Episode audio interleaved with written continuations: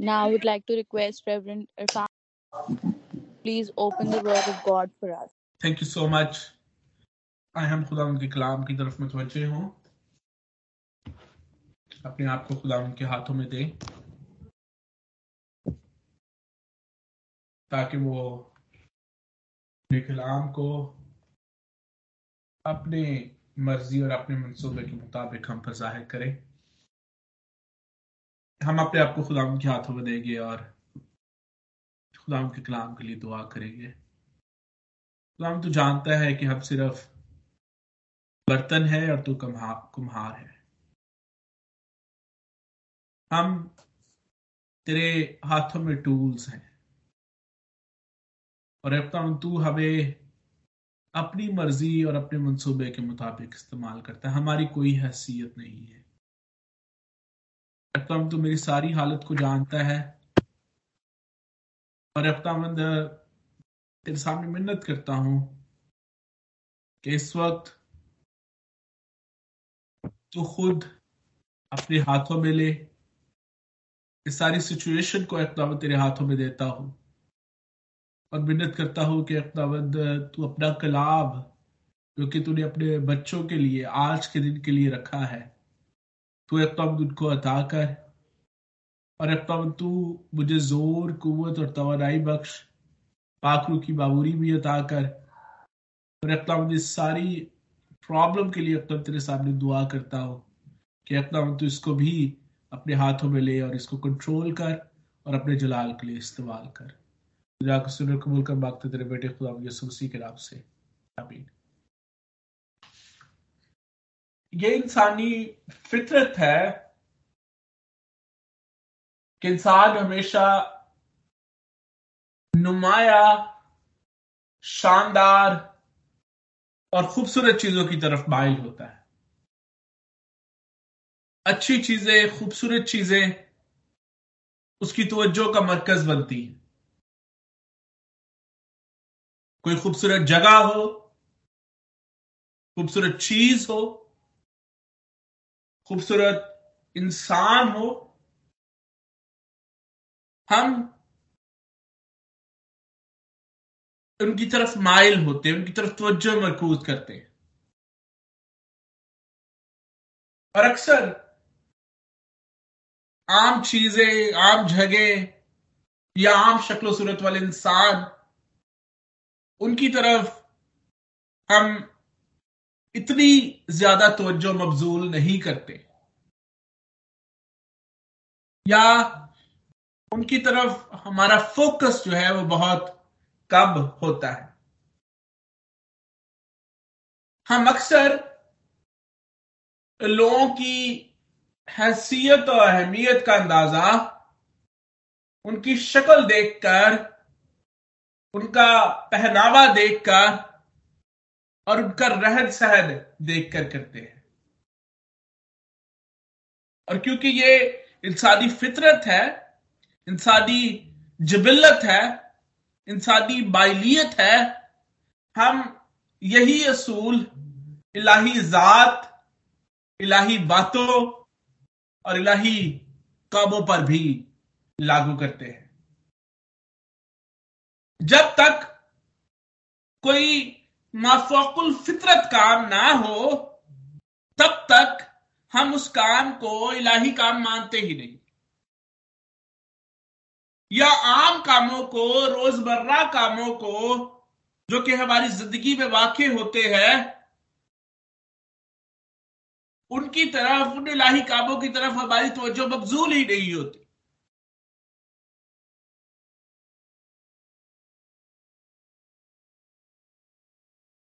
उन शख्सियात की तरफ़ उन पर्सनैलिटी की, की तरफ़ जो कि आम शख्सियात या आम पर्सनालिटीज हो हमारी तवज्जो उनकी तरफ़ मबजूल ही नहीं होती।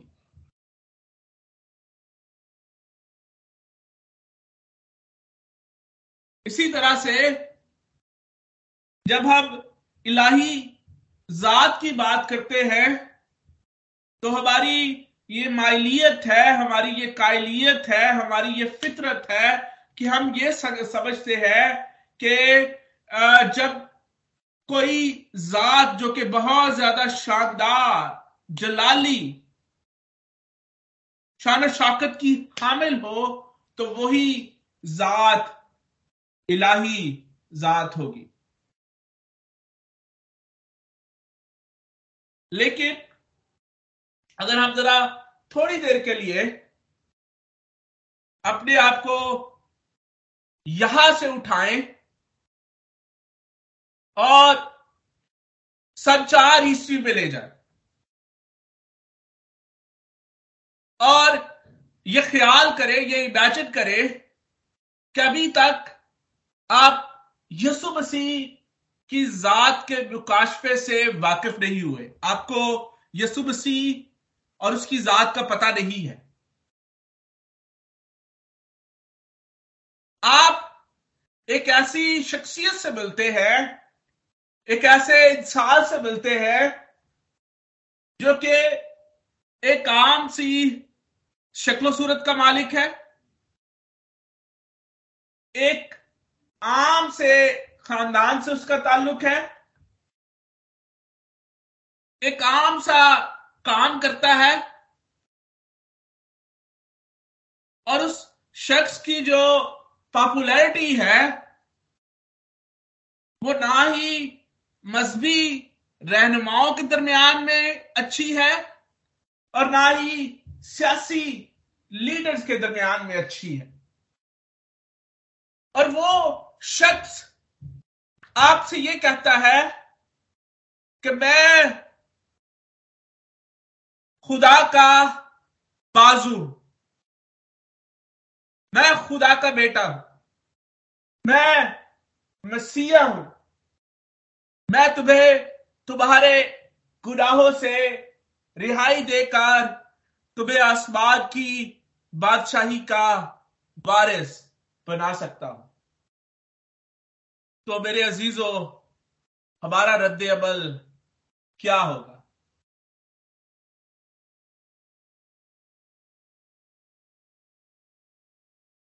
यकीन हम इस चीज़ का अंदाज़ा कर सकते हैं कि हमारा रद्द अमल ऐसी बात पर क्या होगा? खुदावत के जिस खादम के बारे में हम कलाम मुकदस के इस हिस्से में देख रहे हैं उसकी जात के बारे में यहाँ पर यही दर्ज है कि वो एक गैर मरूब शख्सियत थी। एक गैर मुतासर कुन शख्सियत। और उसके बारे में इस तरह से लिखता है कि वो पर उसके आगे कपल की तरह और खुश ज़मीन से जड़ की बादत फूट निकला और सुनिएगा, और उसकी कोई शक्ल सूरत है ना खूबसूरती। और जब हम उस पर निगाह करें तो कुछ हुस्न जमाल नहीं कि हम उसके मुश्ताक हो। ये उस खादम की शख्सियत उसकी जात, जिसकी अक्कासी यहाँ पर की गई है। माफ़ कीजिएगा। हम खुदा के शुक्रगुजार हैं कि खुदा ने अपने खादम के बारे में हमें पहले से मुकाशफा बख्शा। इसलिए जब भी हम इस खादम के बारे में पढ़ते हैं, इन सारी बातों के बारे में पढ़ते हैं तो हम हैरान तो होते हैं, लेकिन ये नहीं होता कि हम मुतासर हुए बगैर ना रह सके। लेकिन उन लोगों पर वो लोग रश के काबिल हैं, जिन्होंने इस कलाम को उस वक्त कबूल किया जब खुदा का मुकाशफा उनके पास मौजूद नहीं था और खुदा ने, उन्होंने अपने ईमान के खुदा के बताए हुए, मुकाशफे के मुताबिक उसको कबूल करते हुए ईमानदारों की जमायत की बुनियाद रखी। इन तीन आयात में कुछ ऐसी चीज़ें हैं जिनको समझना बहुत ज़रूरी है। और ये तीन आयात सबसे पहले ये बात हम पर ज़ाहिर करती है कि लोगों ने यसु मसीह को बतौर मसीहा, बतौर नजात दहिदा, बतौर खुदा का खादम देखा तो ज़रूर। उसके बारे में सुना तो ज़रूर, लेकिन उसको समझा नहीं।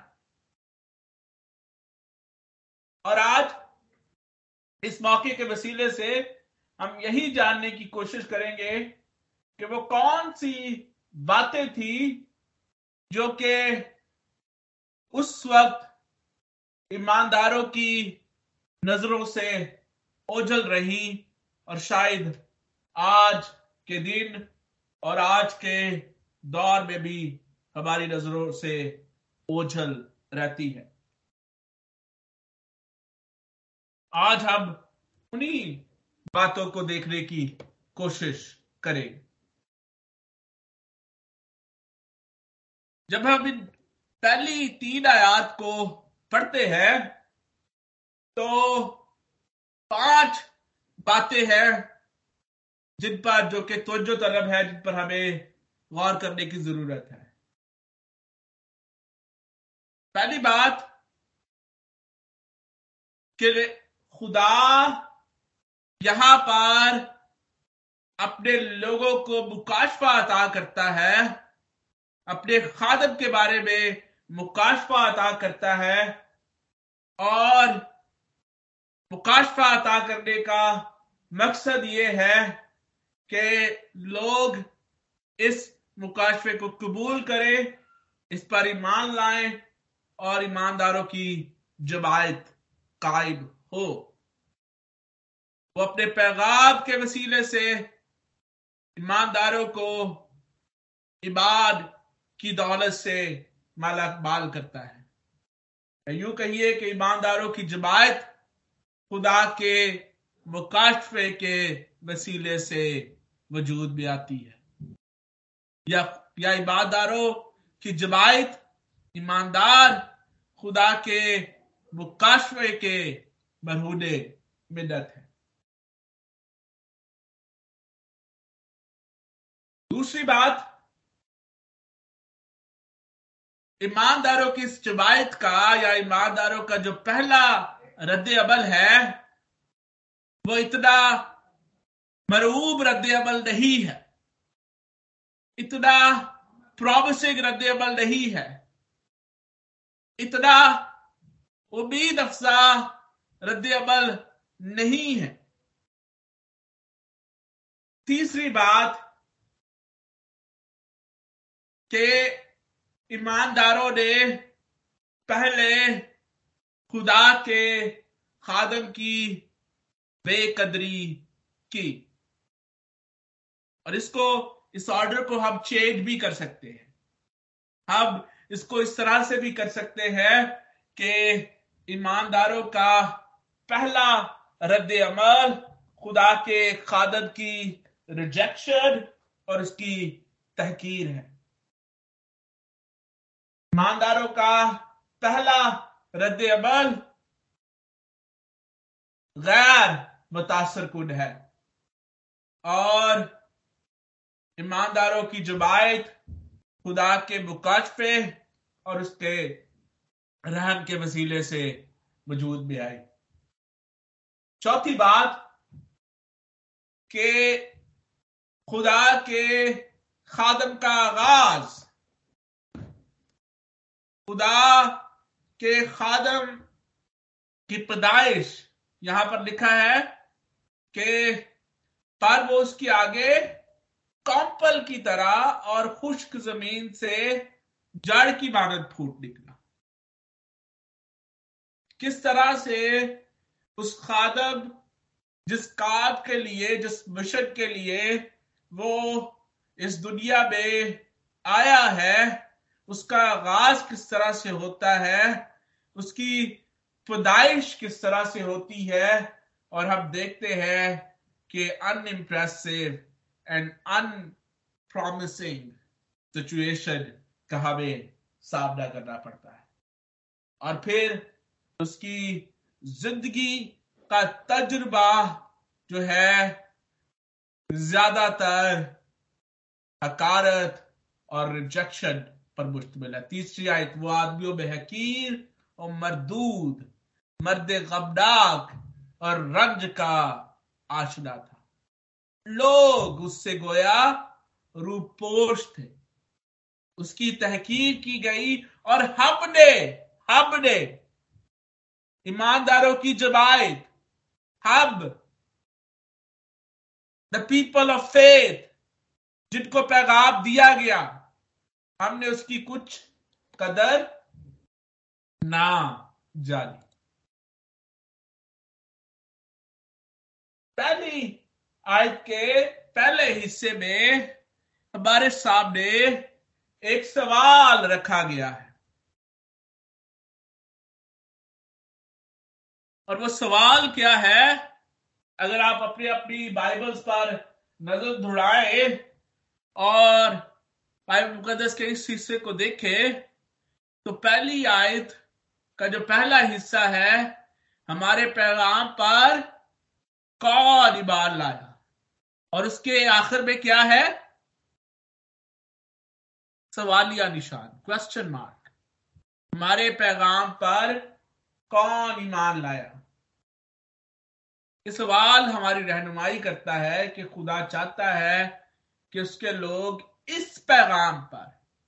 यह पैगाम जो कि यहाँ पर ये साया त्रिपन बाब में मौजूद है। उसके खादम की जात और उसके काम का पैगाम। इस पैगाम पर ईमान लाए।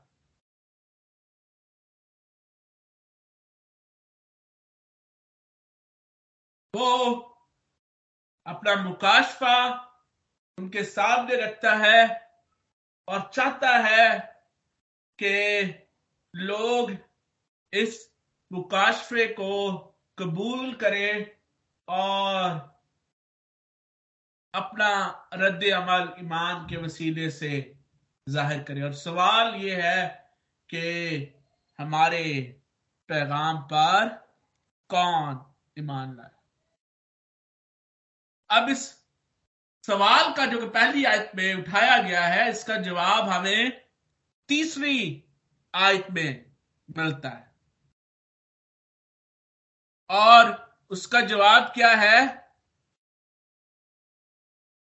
हमने उसकी कुछ कदर ना की। यह मुकाशफा जो कि हम पर ज़ाहिर किया गया इस पैगाम पर कोई no one believed on it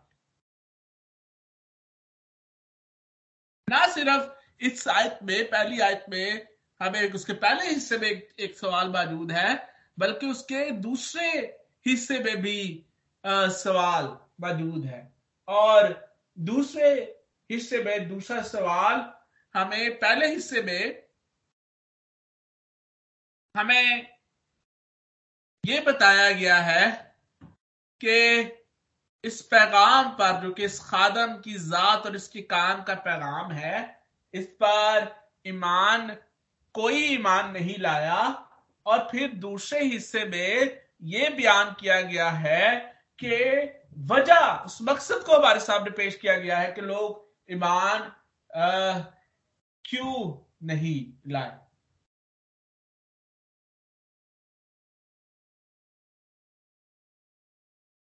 और हम ये देखेंगे कि ईमान ना लाने की खुदावन के बाजू को जो कि ज़ाहिर हुआ है, उसको कबूल करने की वजह कबूल ना करने की वजह क्या है? याद रखे,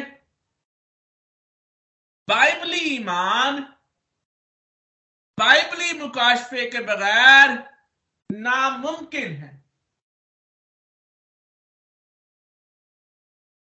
ईमान सुनने से पैदा होता है और सुनना मसीह के कलाम से। जब तक कलाम ना सुनाया जाए, वो ईमान क्यों कर रहा है अच्छा इसको मजीद हम और ज़्यादा कंपैरेटिवली तरीके से समझ सकेंगे, जब हमें इस चीज़ का पता होगा कि लोग बिलीफ सिस्टम किस तरह से चलता है, लोग किस तरह से चीज़ों पर एतबार करना या ईमान रखना शुरू करते हैं। और अपनी सहूलत की खातर, वक्त की कमी की वजह से मैं सिर्फ़ दो चीज़ों को आपके सामने पढ़े, पेश करूँगा कंपैरेटिवली एक तो हम चीज़ों को जानते हैं, उनको सीखते हैं और इन पर ईमान रखते हैं अपने मुशाहिदे की वजह से। यानी पहली चीज़ जो है वो इंसानी मुशाहिदा है। और आजकल इस चीज़ पर बहुत ज़्यादा तवज्जो भी दी जाती है कि हम देखें चीज़ों के बारे में, देखें, भालें, मुशाहिदा करें।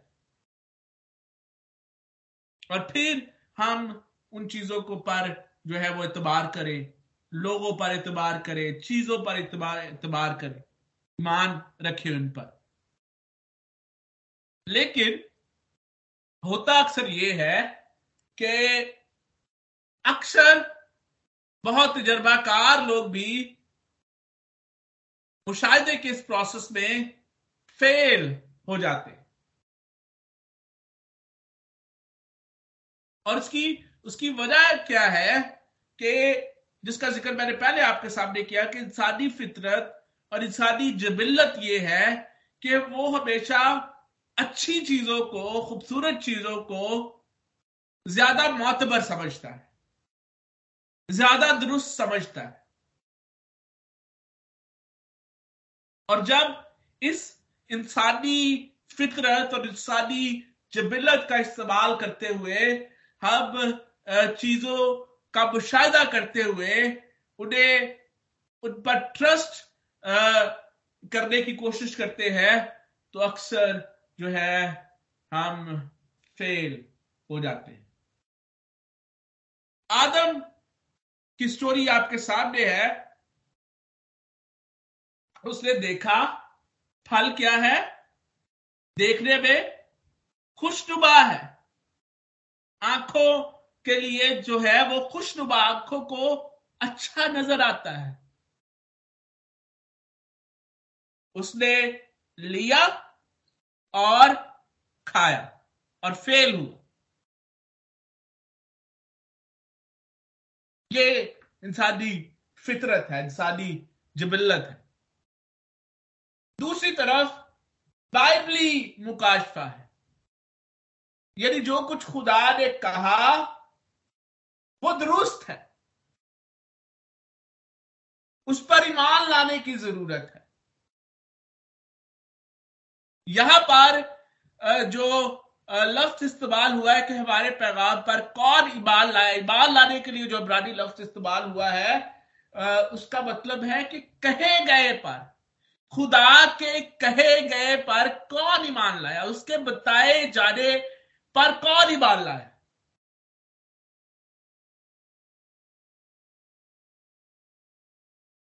और यही वो लफ्ज है, अगर आपको मौका मिले तो आप ज़रूर पैदाइश, उसका पैंतालीसवा बाप, उसकी छब्बीसवीं आयत को देखे तो वहाँ पर आपको समझ आएगी कि जो बातें बताई गई, लिखा है कि वो उस पर ईमान डाला है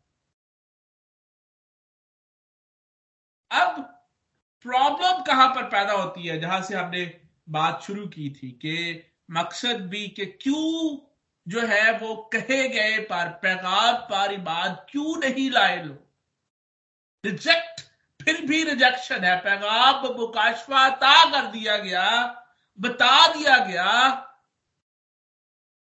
लेकिन फिर भी बेकदरी क्यों की? उसकी कोई कदर क्यों ना जानी? ये सिचुएशन उस वक्त पैदा होती है जब इंसान बाइबली मुकाशफे के ऊपर इंसानी मुशाहिदे को तरजीह देता है। और अक्सर हम जो कि गुनाह अलूद फितरत रखते हैं हम जो कि गुनाह की तरफ़ माइल हो जाते हैं बहुत जल्दी, हम में ये टेंडेंसी मौजूद है कि हम बाइबली मुकाशफे पर सादी मुशाहिदे को तरजीह देते हैं।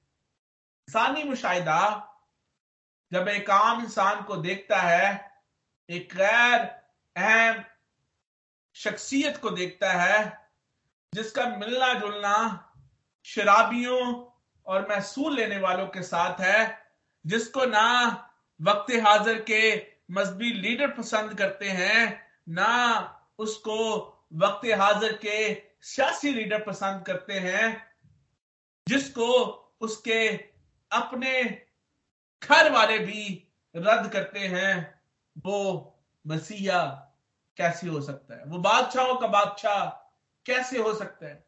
खुदावंत का बाजू, वो खुदावंत का बाजू जो ज़ाहिर हुआ है, वो कैसे हो सकता है? और योहन्ना ने पहले बाब में इसी सिचुएशन का, इसी सादी मुशाहिदे का, जो कि कलाब पर तरजीह ले गया है, उसका आँखों देखा हाल बयान करता है।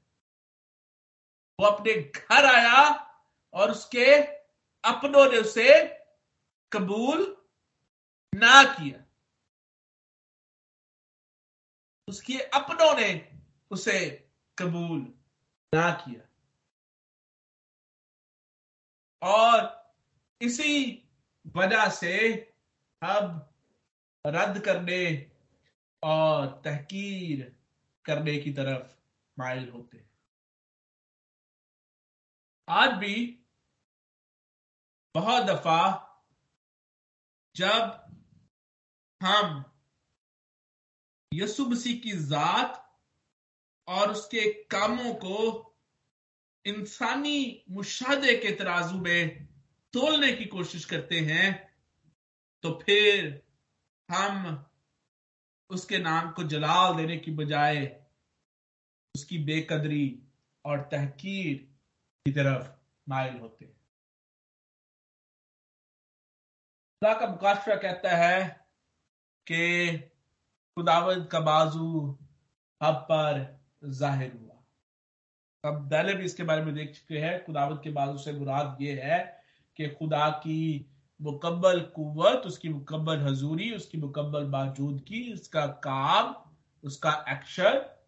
और अगर हम जबूर चवालीस, साल फोर्टी फोर उसकी वर्ष थ्री को पढ़े तो वहाँ खुदा के हाथ बाजू उसके चेहरे के नूर का ज़िक्र है, जो कि खुदा की मुकम्मल मौजूदगी और उसके काम का के इजहार के बारे में हमें बताते हैं। वहाँ पर लिखा है, क्योंकि ना तो ये अपनी तलवार से इस मुल्क पर काबज हुए और ना उस, और ना इनके बाजू ने इनको बचाया, बल्कि तेरे दाने हाथ और तेरे बाजू और तेरे चेहरे के नूर ने इनको फतह बख्शी, क्योंकि तू उनसे खुशनूद था।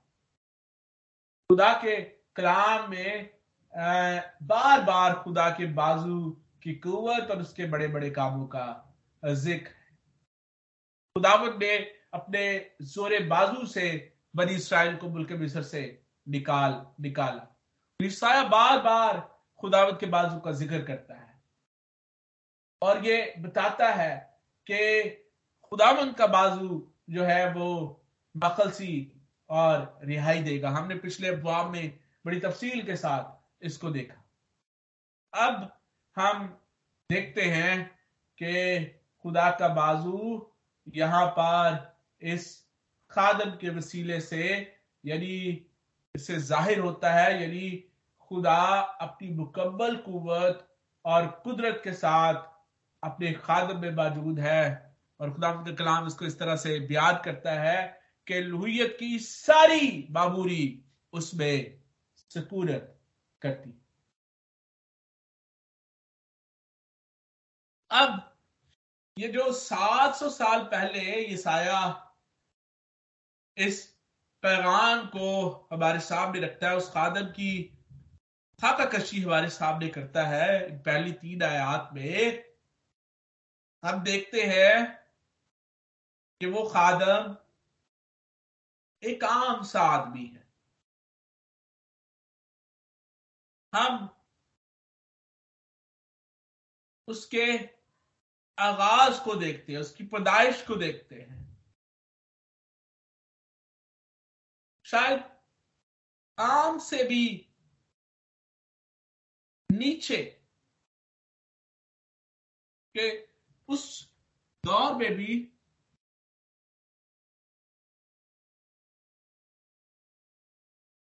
नए पैदा होने वाले बच्चे को बिस्तर और कपड़े ज़रूर नसीब होते थे। लेकिन ये एक ऐसा बच्चा है जो कि जानवरों के अस्तबल में पैदा होता है। उसी घास फूस पर जो कि वहाँ पर सेव की होती है, रखी होती है, ताकि वो जानवरों के लिए इस्तेमाल हो सके। कोई काम सा लड़का जो कि अपने बाप के काम में उसका हाथ बटाता है, कोई काम से कपड़े पहनने वाला शख्स वो एक ऐसा शख्स जिसको बाहर से भी मुखालफत का सामना है और घर से भी मुखालफत का सामना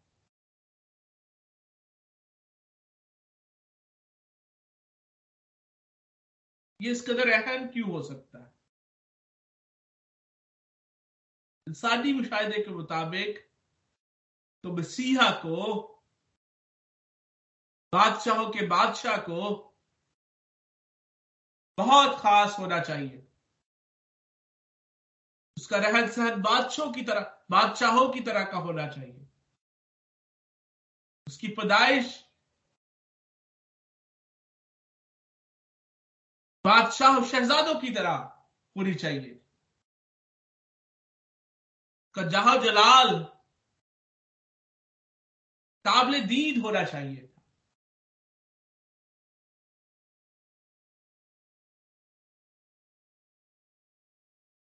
वो सलीब के हवाले कैसे किया जाता है? वसूली कैसे उठाता है? और इंसानी मुशाहिदा डाकू का सलीब के वक्त, अगर तू खुदा का बेटा है, अगर तुझमें कुत और ताकत है तो सलीब से नीचे उतरा। दैट वॉज़ सादी मुशाहिदा।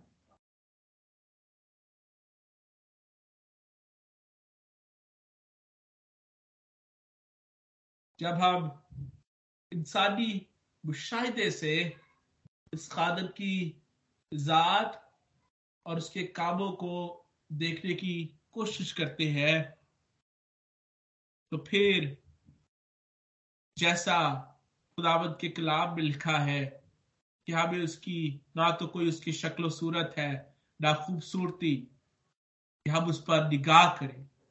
कुछ हुस्न जमाल नहीं कि हम उसके मुश्ताक हो। सात सौ पहले, ये सात सौ साल पहले ईसाया के वसीले से खुदा ने अपने खादम का मुकाशवा अपने लोगों को बख्शा। लोग खुदा के खादम को रद्द करते हैं, क्योंकि ये खादम उनके मुशाहिदे या उनकी तो के मुताबिक नहीं था। सात सौ साल बाद खुदा ने अपना मुजस्म मुकाशवा अपने बेटे के वसीले से अपने लोगों को अता किया। लोगों ने खुदा के बेटे को भी रद्द किया, उसकी तहकीर की, क्योंकि ये मुजस्म कलाम खुदा का बेटा, उनके मुशाहिदे या उनकी तो के मुताबिक नहीं था। और आज भी बहुत सारे लोग अपनी तो की और अपनी मुशाहदे की बिना पर यसु मसीह को रद्द करते और उसकी तहकीर करते। अब हमेशा यही बातते या यही तो रखते हैं कि खुदा का बाजू सिर्फ़ बड़े बड़े कामों में ज़ाहिर बड़ी बड़ी बातें वकू पजीर होगी। खुदावत की मुकम्मल हजूरी और उसका मुकम्मल जलाल सिर्फ़ बड़ी बड़ी ये बात तो और बड़े बड़े क्रूसर्स में ही हो सकता है। खुदावत सिर्फ़ बड़े बड़े खादमों के वसीले से कलाब कर सकता है। जब तक शिफा नहीं होगी, खुदा की हजूरी और उसकी मौजूदगी और उसका काम नहीं होगा। जब तक गैर ज़ुबान नहीं बोली जाएगी, खुदा की हजूरी और उसकी मुकम्मल मौजूदगी मुमकिन नहीं है। लेकिन उसके बरक्स खुदा का कलाम हमारी रहनमाई फ़र्क तरीके से करता है। वो कहता है कि दुख और अजियत में भी खुदा की मुकम्मल मौजूदगी और उसका मुकम्मल काम नज़र आता है। वो ये कहता है कि सलीब पर भी खुदा की मुकम्मल मौजूदगी और उसका मुकम्मल काम नज़र आता है। वो कहता है कि कील जड़े जाने में भी खुदा की मुकम्मल मौजूदगी और उसका मुकम्मल काम था। वो ये कहता है कि पसली में, नेजा खाने में भी खुदा की मुकम्मल मौजूदगी और उसका मुकम्मल काम था। खुदावन का बाजू जो हम पर ज़ाहिर हुआ, उसकी ना कोई शक्ल सूरत थी और ना उसकी कोई खूबसूरती। कोई हुस्न जमाल नहीं।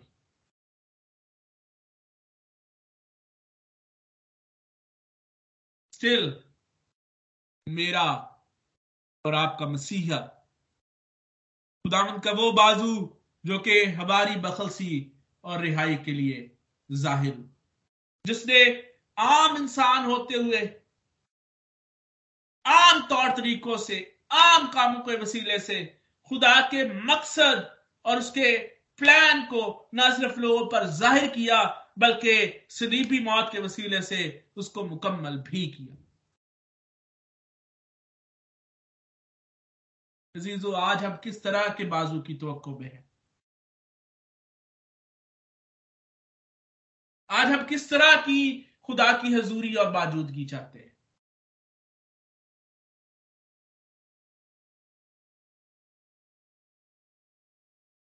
आज हम किस तरह का मसीह अपने लिए चाहते हैं।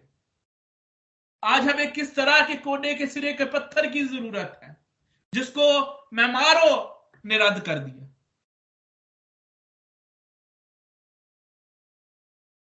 एक रवायत इस हवाले से मंसूब है, जिसको मैंने पहली दफ़ा अपने मोहतरम उस्ताद पादी असलम जियाई साहब की जुबानी सुना और उसके बाद मुझे खुद भी उसको पढ़ने का इतफाक हुआ कि जब हैकल की ताबीर हो रही थी तो हैकल की तबीर के लिए पत्थर तराशे जाते और जो तराश खराश का काम करने वाले थे, वो जो भी हैकल की तबीर का प्लान था, उसके मुताबिक पत्थर तराशते और वो पत्थर जो है वो ऊपर पहाड़ पर जाते और फिर आगे से जो कंस्ट्रक्ट कर रहे थे, जो बीमार थे, वो उन पत्थरों को जो है वो जिस जगह पर जो पत्थर लगना था उसको लगाया करते थे। और वहाँ पर एक पत्थर जो है वो भेजा गया जो कि देखने में बड़ा आब सा पत्थर था। बल्कि कहा जाता है कि उसकी शक्ल जो है वो एल शेप की, की शक्ल थी। और जब उन्होंने बीमारों ने वो पत्थर देखा तो उन्होंने गुस्सा किया और उन्होंने उनको ये लगा कि संत राशों ने बगैर किसी सोच और समझ के और बगैर देखे हुए प्लान के मुताबिक इस पत्थर को जो है वो ऊपर भेज दिया है कि इसको हैकल में लगे, लेकिन ये तो हैकल में लगने वाला पत्थर नहीं है। और उन्होंने उसको नीचे पहाड़ से नीचे लुढ़का दिया, वादी में लुढ़का दिया और इंतज़ार करने लगे कि वो पत्थर जो कि कोने में जाना है जिसके वसीले से, जिसको वहाँ पर लगाए बगैर हैकल की इमारत कंप्लीट नहीं हो सकती थी, वो पत्थर आए ताकि उसको वहाँ पर लगाया जाए और काम जो है वो मुकम्मल हो सके। और जब फ़िक्र बढ़ने लगी तो उन्होंने संत राष्ट्रों को पैगाम भेजा कि वो पत्थर जो कि यहाँ पर लगना है, वो पत्थर अभी तक नहीं आया और उनको बताया गया कि वो पत्थर आपको भेज दिया गया है। और फिर थोड़ी सी तहकीक के बाद पता चला कि वो पत्थर भेजा गया था और वो पत्थर जो है वो रद्द कर दिया गया। और फिर उस पत्थर को ढूंढा गया नीचे जाकर और उसको ऊपर लाया गया गया और उसको उसी कोने में लगाया गया और फिर जाकर हैकल का काम मुकम्मल हो सका। कई दफ़ा आम पत्थर भी कोने के सिरे के पत्थर होते हैं खुदा इस कलाम के वसीले से सबको कसरत के साथ बरकत बख्शे आमीन आमीन Uh, thank you, uh, Reverend Irfan Michael, for this wonderful and informative message.